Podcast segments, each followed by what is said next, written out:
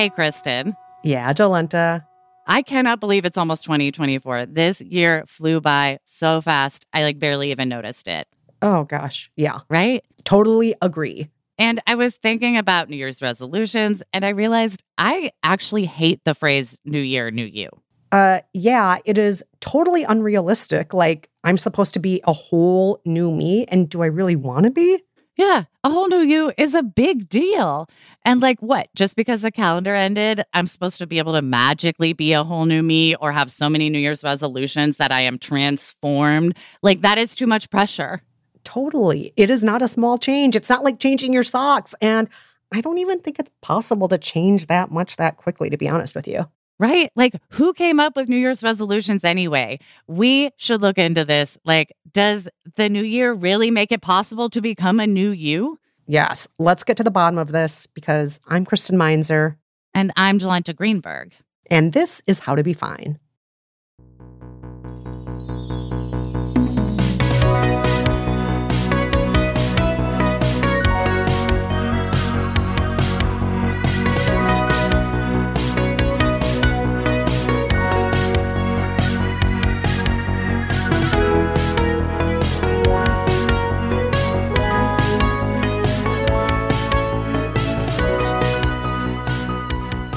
Each episode of How to Be Fine, we weigh in on what's happening in the world of happiness, health, and betterment, and we offer a bit of advice to those who want it.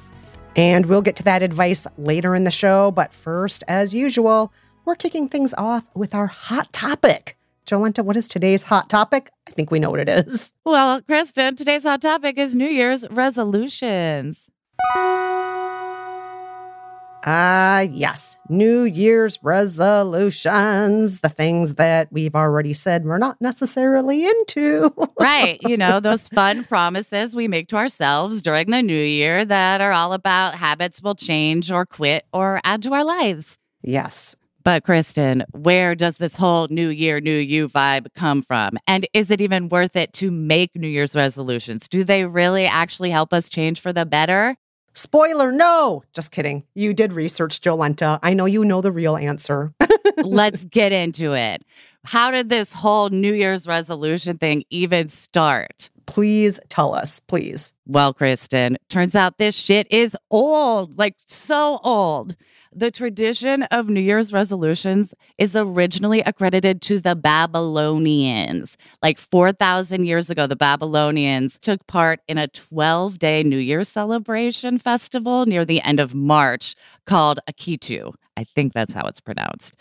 And this festival was based around the spring equinox. And this was an important time of year for an ancient agricultural society because that's when the farming season started up again and new crops were planted. And during this festival, the Babylonians would make promises to their gods, usually about repaying debt and returning borrowed items like farming supplies. And mm. they believed that if they kept their promises, the gods would look on them favorably and bring them good fortune and good crops. That makes sense. Right. Also, love a 12 day New Year celebration. You oh, know? you know, I love 12 days of anything, including Christmas, Christmas New Year's, what have you. I like a 12 day. I feel like that takes the pressure off of like the one night of like, you have to get it right this one New Year's. it's like, it's okay. We've got like 11 more nights. Yes. we need to bring that back, Jolenta. Right? Yeah. Bring back the 12 day fest. Yes.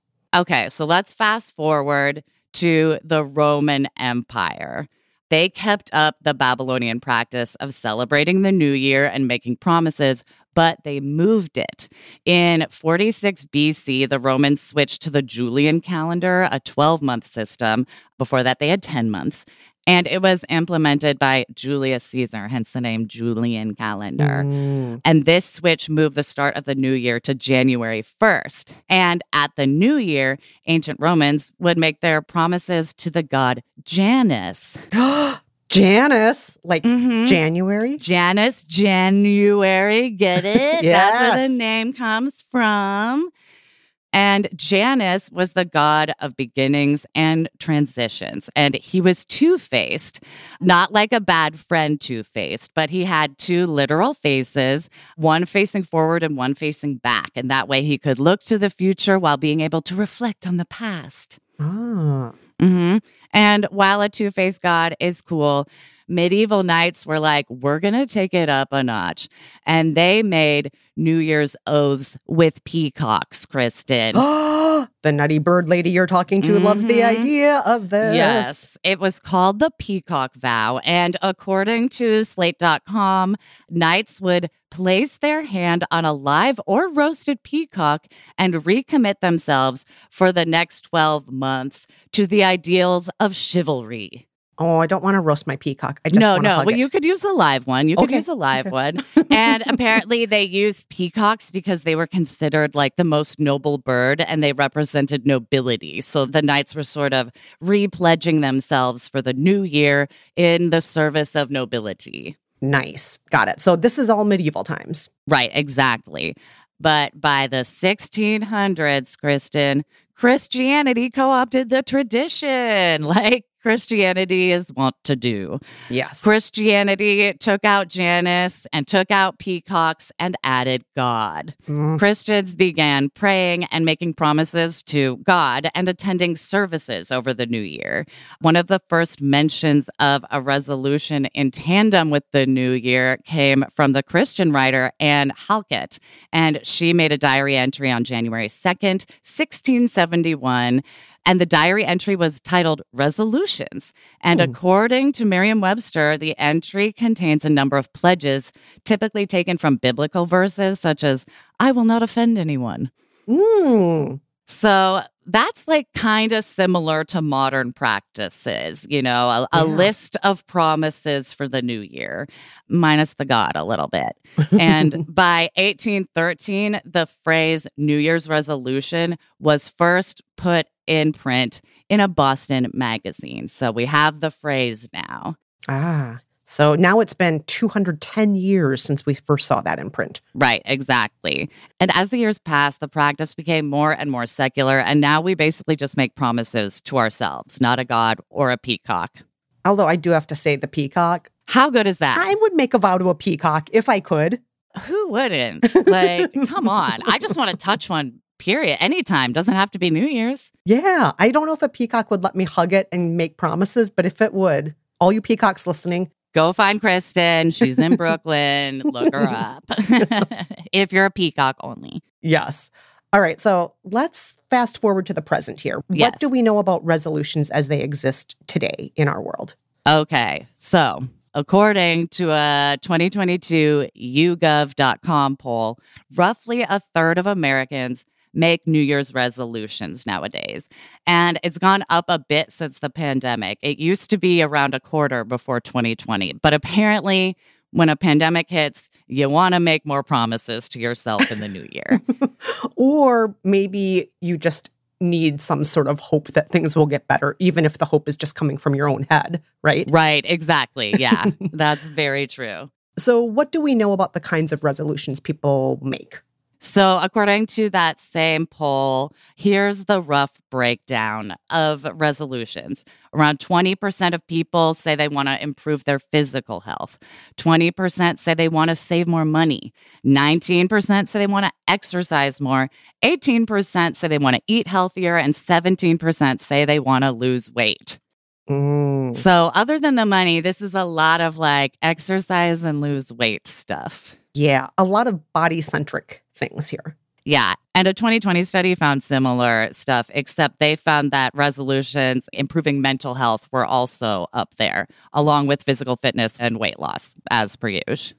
Got it. All right. So, we know a third of Americans are making resolutions. We know a lot of these resolutions are about our bodies. But do we know anything about the percentage of people who actually keep their resolutions, who actually follow through on their promises to themselves? Very good question. There are a number of factors that lead to successfully keeping a New Year's resolution.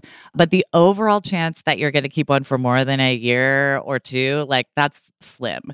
The group that's been looking into New Year's resolutions the longest did a study in the late 80s, and they found that 77% of the participants maintained their primary New Year's resolution for one week. 50. I'm I'm, That's I'm not great. laughing at all the people out there. I'm sorry. I'm not laughing at you, but that means, but yeah, that's, that's, we've already lost over 20%. Uh, 55% keep it for a month. mhm. 40% keep it for six months, and 19% of people keep it for two full years. Wow. So, in short, that means 81% of people making resolutions are not keeping them long term. Right, right. Like 19% for two years, honestly, is kind of surprising, but still, overall, chances are you're not going to keep a resolution long term. And it looks like that percentage is even smaller now. Remember, those were numbers from the 80s. Recent Mm. numbers imply there's about a 9% chance of success with New Year's resolutions. Oh, we got less dedicated in the last few decades. Yeah, we've dropped the ball a bit. so, what do we know about that 9%? What do we know about the people who managed to keep those resolutions? What are they doing? So, that 2020 study I mentioned earlier, and reminder links to all the sources are in the show notes. That study found that participants with approach oriented goals were significantly more successful than those with avoidance oriented goals 58.9% versus 47.1%. And can you explain what that means, the difference between avoidance oriented goals and approach oriented goals? So, approach oriented goals are adding something to your life, approaching something new, say, if you want to think of it that way. So, learning a new skill, adding Mm. something fun to your daily routine. That's an approach oriented goal.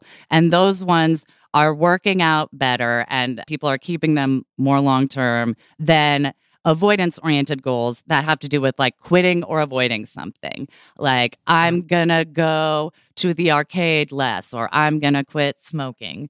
Those Ah. ones are harder to do, ones where you're avoiding a task or a habit as opposed to adding a new one. Got it. Got it. That makes sense.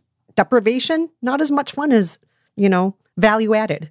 Exactly, right? Like it makes total sense. So, yeah, it's about 60% chance of keeping an approach oriented goal, but more of a 50% chance of an avoidance oriented goal. Mhm. And that study did also notice that subjects with stronger support systems had greater longer term success in keeping their goals as well. That makes sense. All things in life, I think, are easier when we have support. Totally agree. And a 2021 study published in the International Journal of Environmental Research and Public Health looked into what makes resolutions stick, and they found that being able to go with the flow helps. According to them, enhanced goal flexibility promotes well being as it allows people to meet personal and societal expectations by adjusting to life's ever changing constants and opportunities and feel more autonomous in relation to the self and the future. So that means being a little less rigid about certain Right. things. And I am going to go on a five mile walk every day if the weather allows, maybe, Right. instead of being super strict about it and like, all right, I'm going out in negative 30 degree weather and trying to do this walk today, even though there's an actual warning about public health right now to not go outside. Right, exactly. Yeah. If you're more flexible, you're more likely to keep it. If you're doing, you know, dry January, but you know there you have a wedding to go to, maybe go like, I'm doing a mostly dry January, except for that wedding. Like then apparently you'll be more likely to keep dry the other times. That makes sense. That totally makes Yeah. sense. And I also found something interesting, Kristen, to back up the idea of New Year, New You. No. Yep, I did. Sadly, it was a study out of Penn. And they noticed something called the fresh start effect. According to them, people exhibit a higher likelihood of engaging in aspirational behaviors following temporal landmarks, such as the initiation of new calendar cycles, e.g., the start of a new week, month, year, or academic semester, holidays, and birthdays. Mm. So it's easier to keep a resolution at the new year than, you know, on a random day. But it's also easier, you know, on your birthday, the first of the month, you know, any other sort of important day. So it doesn't necessarily mean new year, new you. It means like new blank, new you.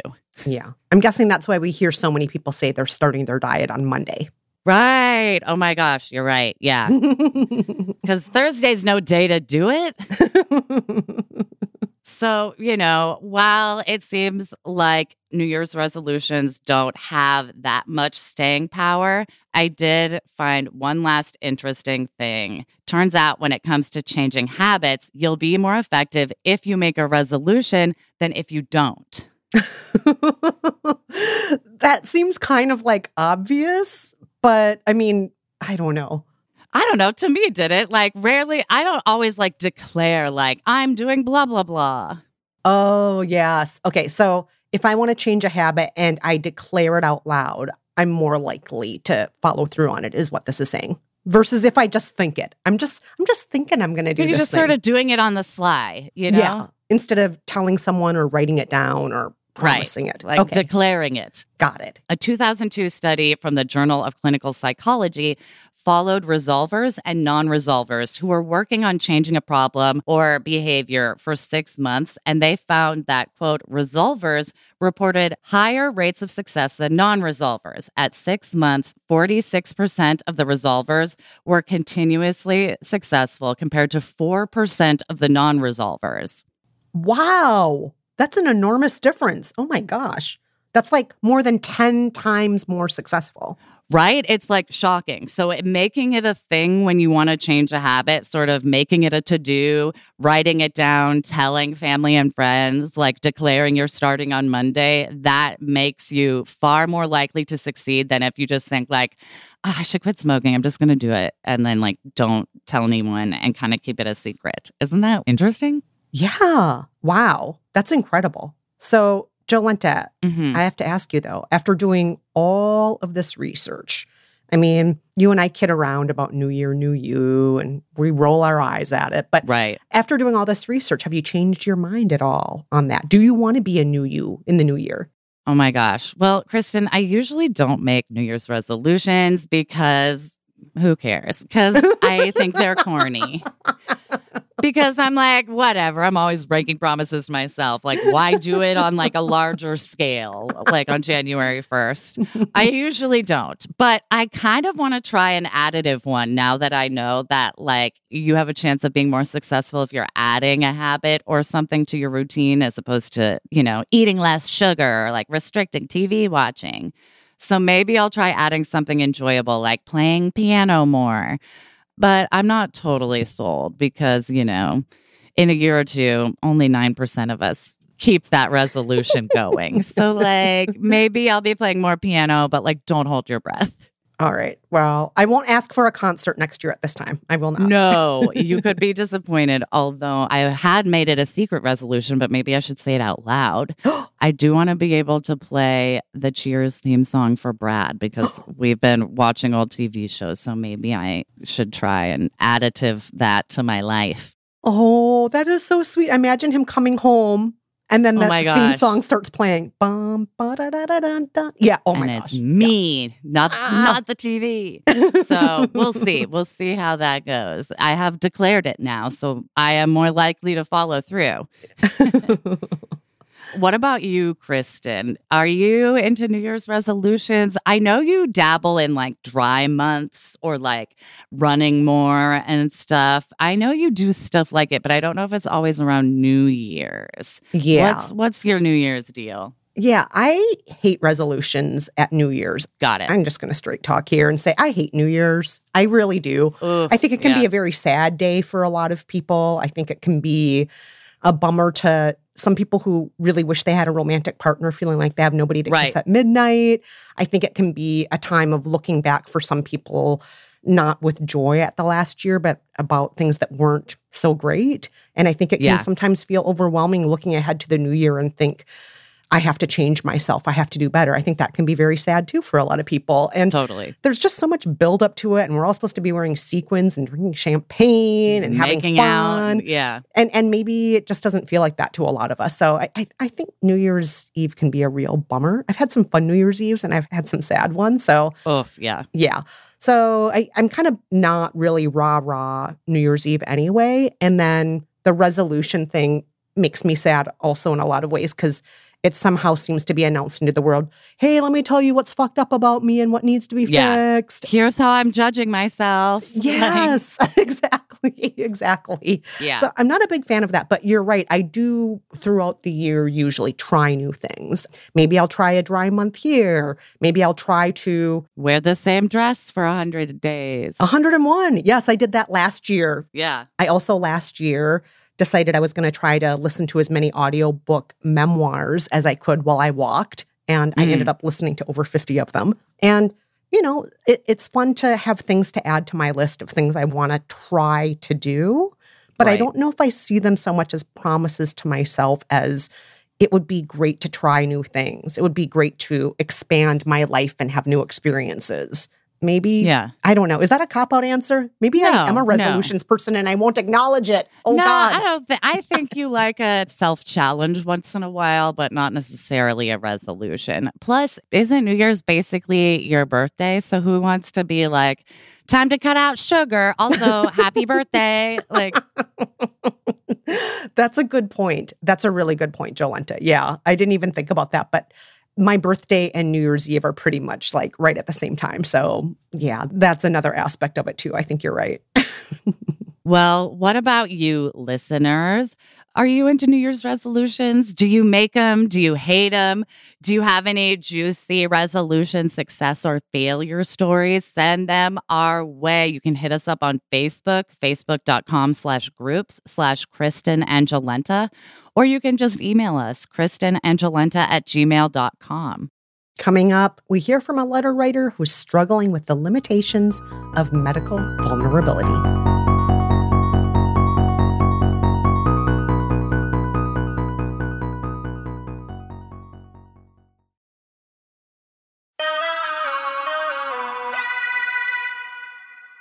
Hey everyone, we're back with our first letter of the day, Jolenta. What do they say? Our letter writer says Dear Kristen and Jolenta, my husband has a health condition that makes him high risk for some scary health outcomes if he were to contract COVID. Because of this, we are both still taking serious COVID precautions, including masking with N95s whenever we share air with others and avoiding high risk activities like air travel or events in crowded spaces. While the first few years of COVID were certainly scary, I'm finding this phase of the pandemic to be the hardest on my mental health. I try hard to find joy in small things like playing with my dog, enjoying nature, or cooking a good meal, but it doesn't quite seem to balance out the negative feelings that come from living in a world where it's harder to stay safe every day, and my friends seem perfectly content to move on and go back to normal. I'd love to hear from Jolenta and other high risk hotties who listen to the show. What are you doing to keep your head above water these days? Oh, letter Ugh. writer. Ugh. I think Jolenta, both you and I feel this pain. Both of us. Right.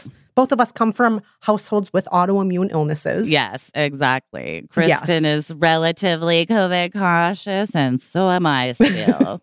Yes. I'm still that woman who's wearing the mask in Target. That's me. Hells yes. First of all, this shit is hard and it's unyielding and unrelenting and all the other uns. It's basically impossible to quote, like, just keep yourself safe the way, you know, the CDC implies is possible. Like it's not, and it's exhausting and nerve wracking. And you did make one little nod to one of my coping strategies slash rage outlets, which is high risk hottie, which is an Instagram account I started. Is it? yes, it's at high risk hottie, and I make little like memes where I express rage, thoughts, anything to do with what it's like being high risk in a pandemic that most people don't acknowledge or take any precautions for anymore. So, yeah. And I made it a separate account because, like you mentioned, letter writer, able bodied friends, friends who don't need to remain COVID conscious, like they don't get it and they kind of don't like to hear about it because it's a quote downer to remember that like your actions still could be, you know, affecting other people's health and putting them in the hospital. Like no one wants to think about that. No one wants to think about the fact that they could be exposing their kids to something that like isn't great. They don't want to be reminded of it. So I have learned I'll make a new account for it. And that way I can find people who do want to be reminded or who do feel similarly. And at first I was like, this is a cop out. I'm like not confronting people with the realities of COVID constantly on my own Instagram. And then I'm like, but also it's helping me find like minded people on Instagram. So, like, I'm all for it. Yeah. I would say that you're touching on something really important there, Jolenta. You know, if you're feeling alone, to connect with other like minded people. And there are a lot right. of ways to do it. Instagram is just one way, you know? Exactly. There are communities online, there are remote support groups, there are, you know, therapists and so on who specialize in this. But you do not have to go this alone. It does yes. not have to feel like just you and your dog against the world or you and your husband against the world. It doesn't have to feel that way, even though it's still going to feel that way sometimes. It doesn't have right. to be just you by yourself here. Yeah, it'll feel that way at the store still when you're the only person in a mask, but uh, doesn't feel that way necessarily in other places. There are lots of online communities, like Kristen was saying. Look up groups. Still COVIDing is sort of like the main phrase used on Facebook. I'm a member of a bunch of different Still COVIDing Facebook groups.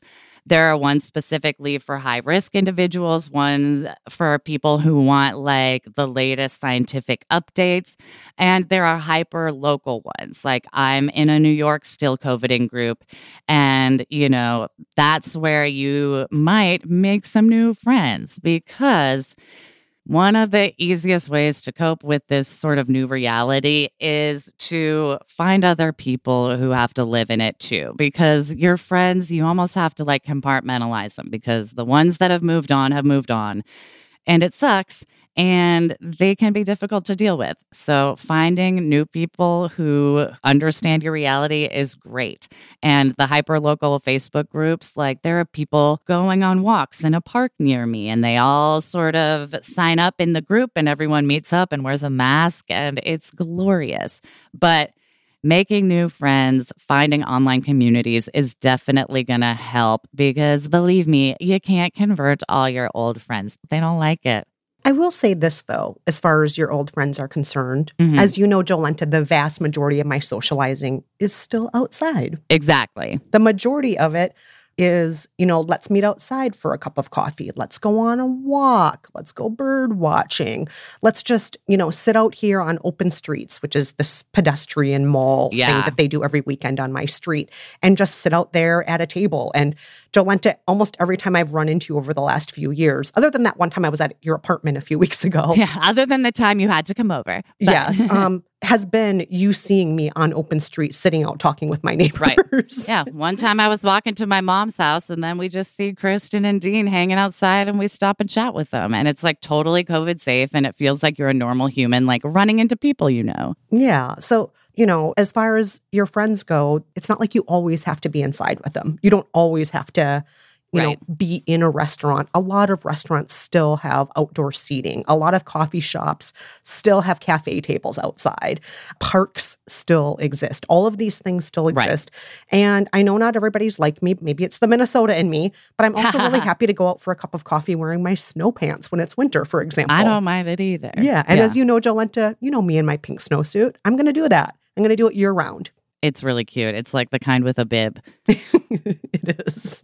and like Kristen was saying, it's not like get rid of your old friends. They don't get it, but make sure that people just understand your terms and then they're usually happy to roll with it. I have friends who know like it's outside only, or if they want to come in, I need them to have tested. And like I'm going to be running the air purifier full blast and have a window open. And most people, once you sort of like prep them for that and they understand like what your sort of boundaries and needs are, they're pretty happy to meet you where you need to be.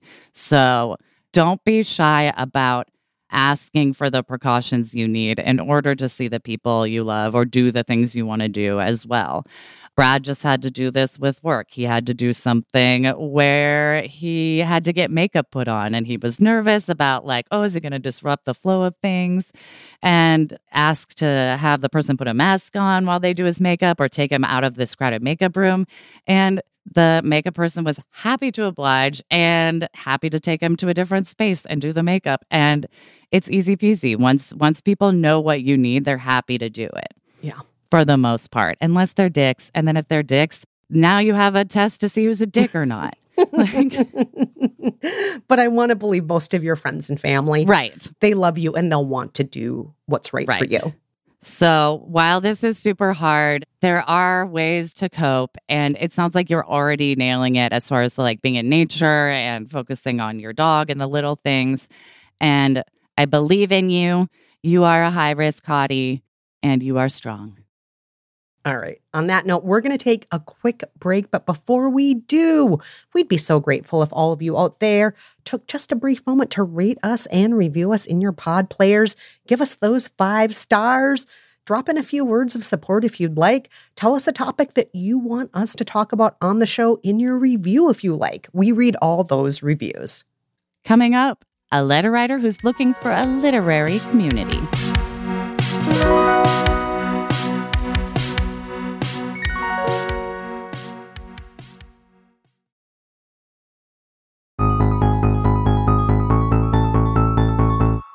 We are back with our second letter of the day. Kristen, would you read this one, please? Yes, I would. Our second letter writer says Dear Kristen and Jolenta, I'm curious. I know that you've been in IRL book clubs over the years.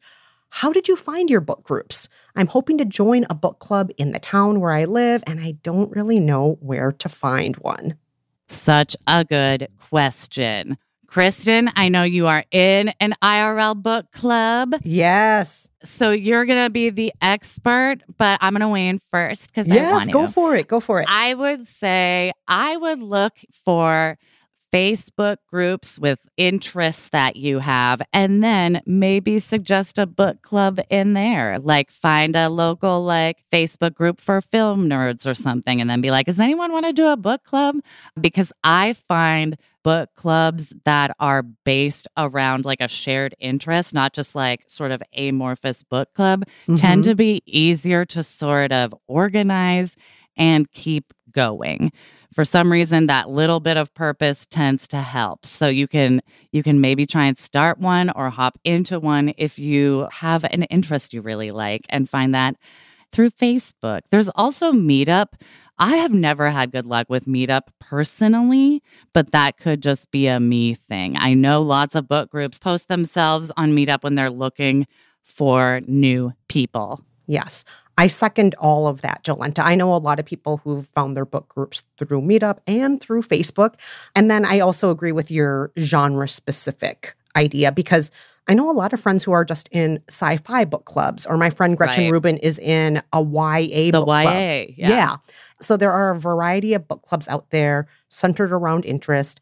There are also Facebook groups that are just for your neighborhood. If you want to, you know, join a neighborhood group, I, I'm in two Facebook neighborhood groups where we just, you know, talk about traffic issues or neighborly things or you know whatnot we, we talk about neighborhood stuff but a lot of people go on there and ask questions like would anybody want to start a book club and that gets posted at least once every three months and everyone's like yes right. Or like the next door app is sort of a similar vibe to like yes neighborhood groups. Yeah. Yes, yes, absolutely.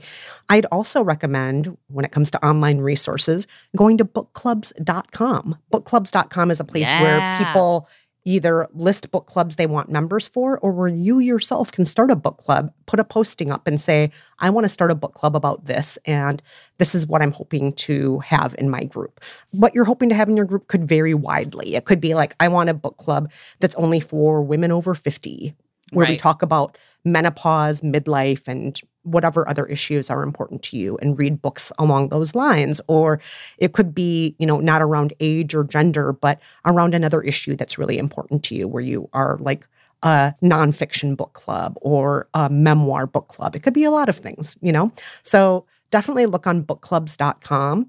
I'd also suggest, if you haven't already, talking to your local bookstores and public library Yeah. A lot of the times they have book clubs themselves or have resources to help you launch your own book club or advice on how to do that. As for the book club that I'm in, I think now I've been in it for over 10 years now, so my memory is not as sharp as I'd like it to be, but it was either on Meetup or on book clubs or on another website. And my friend Allie started it. Allie was new to New York and she has moved around a lot. Every time she moves, she starts a new book club to meet friends. And her idea was that the book club could only have strangers. I've talked about this back on By the Book Right. back in the day, but the rule is you can't invite your friends to be in the book club. This is supposed to be a fresh ecosystem. This is supposed to be not you hanging out with your regular gang. This is supposed to be other people who you don't know in real life, really. And the people in this book club have rotated in and out. Some of us have been in it for almost the entirety of the 10 years. Some people have only been in for five years, only. Um, yeah. and it's wonderful. And in a lot of ways, it's a support group because we can talk about things that maybe are frustrating us in other parts of our life. And it won't get back to that one person and it won't hurt that person's feelings out in the bigger world because it's just within the book club, if that makes sense. So, you know, every book club is different and you can set up those kinds of rules too. Our book club, the one I'm in, somebody in the book club just said, A friend of a friend wants to join. I only met her once for 15 minutes. Can she join? Because she's not really a friend. And we all said, Yeah, as long as she's not a friend of yours, that's fine. the whole rule about having people who are strangers for us has been really useful. But other people want different things. Some people only want a book club where it's like all the neighbors on their street. And if that's what you want, you can start reaching out to the neighbors on your street and see if any of Right. them want to do that. So there are a lot of ways to do this, but there are also a lot of resources. You don't have to knock on everybody's door if you don't want to. Right. But we are definitely giving you the message that you may have to start your own as opposed to like popping yourself into one. Yes. But there are many ways. Yes. Oh, one last thing I want to add. It may be the case for you that maybe you'll try to join another book club and it won't be a fit at first. Ooh, that definitely happened to me the first couple book clubs I tried to join. One was way too large. It was like, it must have been 50 people in that room. I'm like, this is not conducive to what I want a book club to be. Right. This isn't a chill little hangout with a few people I get to know intimately. This is a lecture. Exactly. That's how it felt. And then I tried to sit in on another book club, and it was definitely that kind of book club where we all know who's going to do all the talking in this book club, and we know the rest of us are never going to get a word in edgewise. And Mm. that just wasn't a fit either. And some people like that because they feel like, oh, this one person who talks a lot, I don't have to expend any energy myself. I can just sit here and relax while they talk about the book.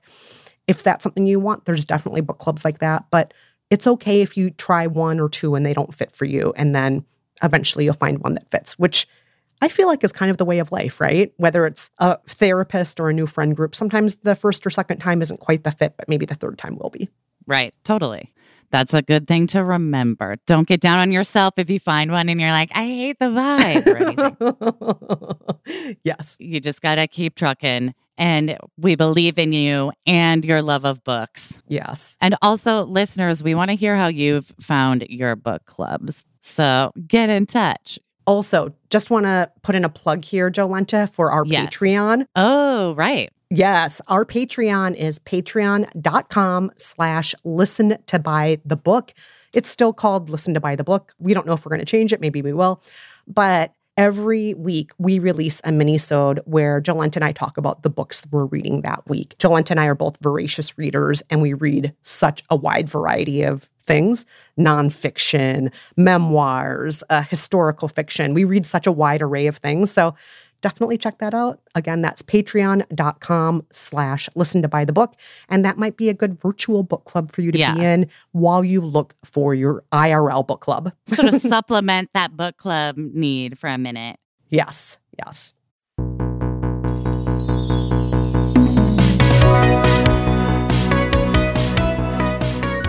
And that is it for this episode of How to Be Fine. Huge thanks to our executive producer, Nora Ritchie, our producer, Chantel Holder, and our composer and engineer, Casey Holford. Until next time, I'm Kristen Meinzer.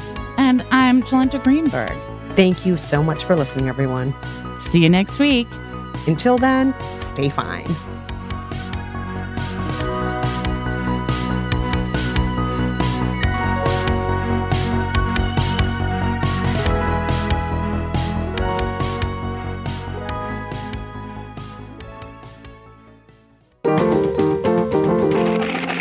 Stitcher.